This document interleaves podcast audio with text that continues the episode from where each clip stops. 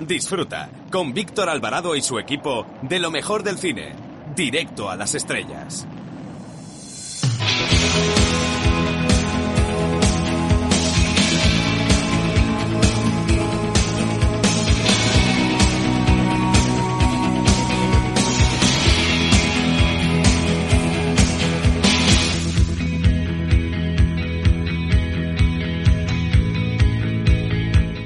Hola, soy Fernando Tejero y os mando un beso muy fuerte a todos los oyentes de, Directo a las Estrellas. Chao, se os quiere, chao.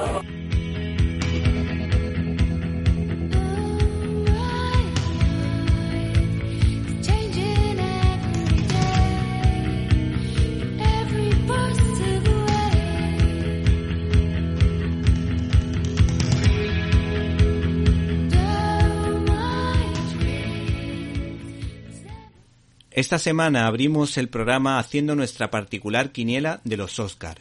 En primer lugar, diciendo que este año es el año de los peliculones. Hacía muchísimo tiempo que el nivel no era tan alto, porque yo premiaría a cualquiera de ellas. Además, se trata en su mayoría de películas políticamente incorrectas, algo que llama bastante la atención.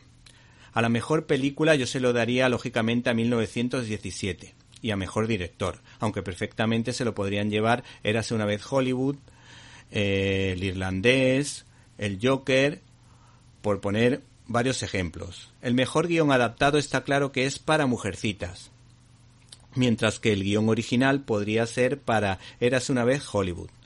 El premio al mejor actor está claro que se lo podrían dar o que se lo va a llevar Joaquín Phoenix por el Joker, aunque me gustaría que se lo dieran también a Leonardo DiCaprio. La mejor actriz podría ser para Saoirse Ronan por Mujercitas. El mejor montaje podría ser, por ejemplo, para eh, 1917. El premio a la mejor actriz secundaria para Florence Pugh por Mujercitas. En cuanto a secundarios, Brad Pitt yo creo que es el mejor secundario en la película Érase una vez Hollywood. Aunque, por ejemplo, Joe Pesci en el irlandés también se lo merecería. La mejor cinta de animación, pues está claro que va a ser para la corrección política y se lo darán a la ultrafeminista Toy Story 4. Aunque mm, a mí me gustaría, lógicamente, que se lo dieran a la española Klaus.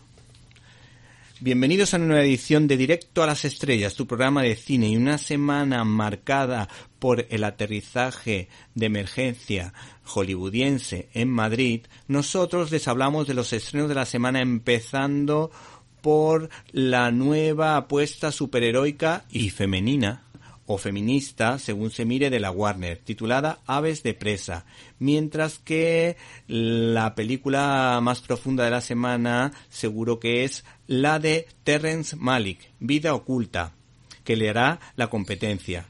En una semana potente porque Nicole Kidman, Charlie Theron y Margot Robbie protagonizan Bombshell, El Escándalo. También hay que decir que se estrena una comedia amable de Danny Boom, Una misión de locos. Todo ello sin olvidar nuestras habituales secciones como Críticas en un Minuto, donde analizaremos los pormenores de la última película que nos quedaba por comentar de las que se merecen el Oscar. Nos estamos refiriendo al irlandés. Y no pueden perderse, por supuesto, la firma de Jaime Pérez Laporta y la entrevista que tendremos con el editor de Valdemar Frontera de una película del oeste. Nos estamos refiriendo a nuestro amigo Alfredo Lara. Para comentarios, dudas y sugerencias puedes escribirnos a la dirección que ya sabes, info arroba cinelibertad.com. Repito, info arroba cinelibertad.com. Y si no nos pudiste escuchar en directo y quieres hacerlo en diferido, puedes hacerlo a través de nuestra página web www.cinelibertad.com donde puedes encontrar todos los contenidos relacionados con este programa y otras cosillas que quizá te pueden interesar. Así que no te olvides de www.cinelibertad.com. ¿Qué más te podemos decir? Pues que hemos recibido un correo electrónico de Laura Jiménez que dice que le han cantado 1917 y también le ha parecido bastante interesante Le Mans 66. Por último, para comentarios, dudas y sugerencias, info arroba cinelibertad.com. Comenzamos.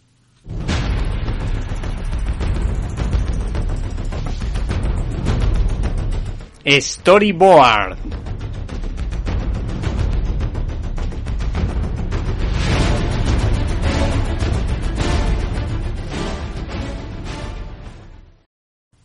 Tal fue el éxito de la primera novela gráfica de Karl Basiek y el dibujante fotográfico, es decir, hiperrealista, Ale Ross, titulada Marvels, la era de los prodigios, que 15 años después se pensó en una secuela protagonizada igualmente por Phil Sheldon, que fue escrita por el citado Karl Basiek y Roger Stern, ilustrada por el grandísimo viñetista que respondía al nombre de Jay Anacleto. Titulada Marvels, el ojo de la cámara, editado por Panini.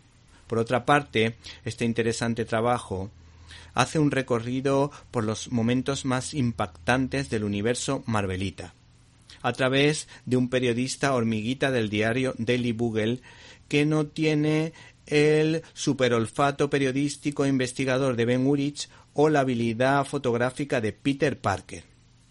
Por otra parte, tenemos la impresión de que esta obra, de alguna manera, ha sido una gran fuente de inspiración para la tercera parte del protegido del cineasta M. Night Shyamalan. ¿Se acuerdan ustedes de la película Cristal? Pues bien, esta película guarda ciertos paralelismos con la ¿Te está gustando este episodio? Hazte fan desde el botón Apoyar del podcast de Nivos. Elige tu aportación y podrás escuchar este y el resto de sus episodios extra. Además, ayudarás a su productor a seguir creando contenido con la misma pasión y dedicación.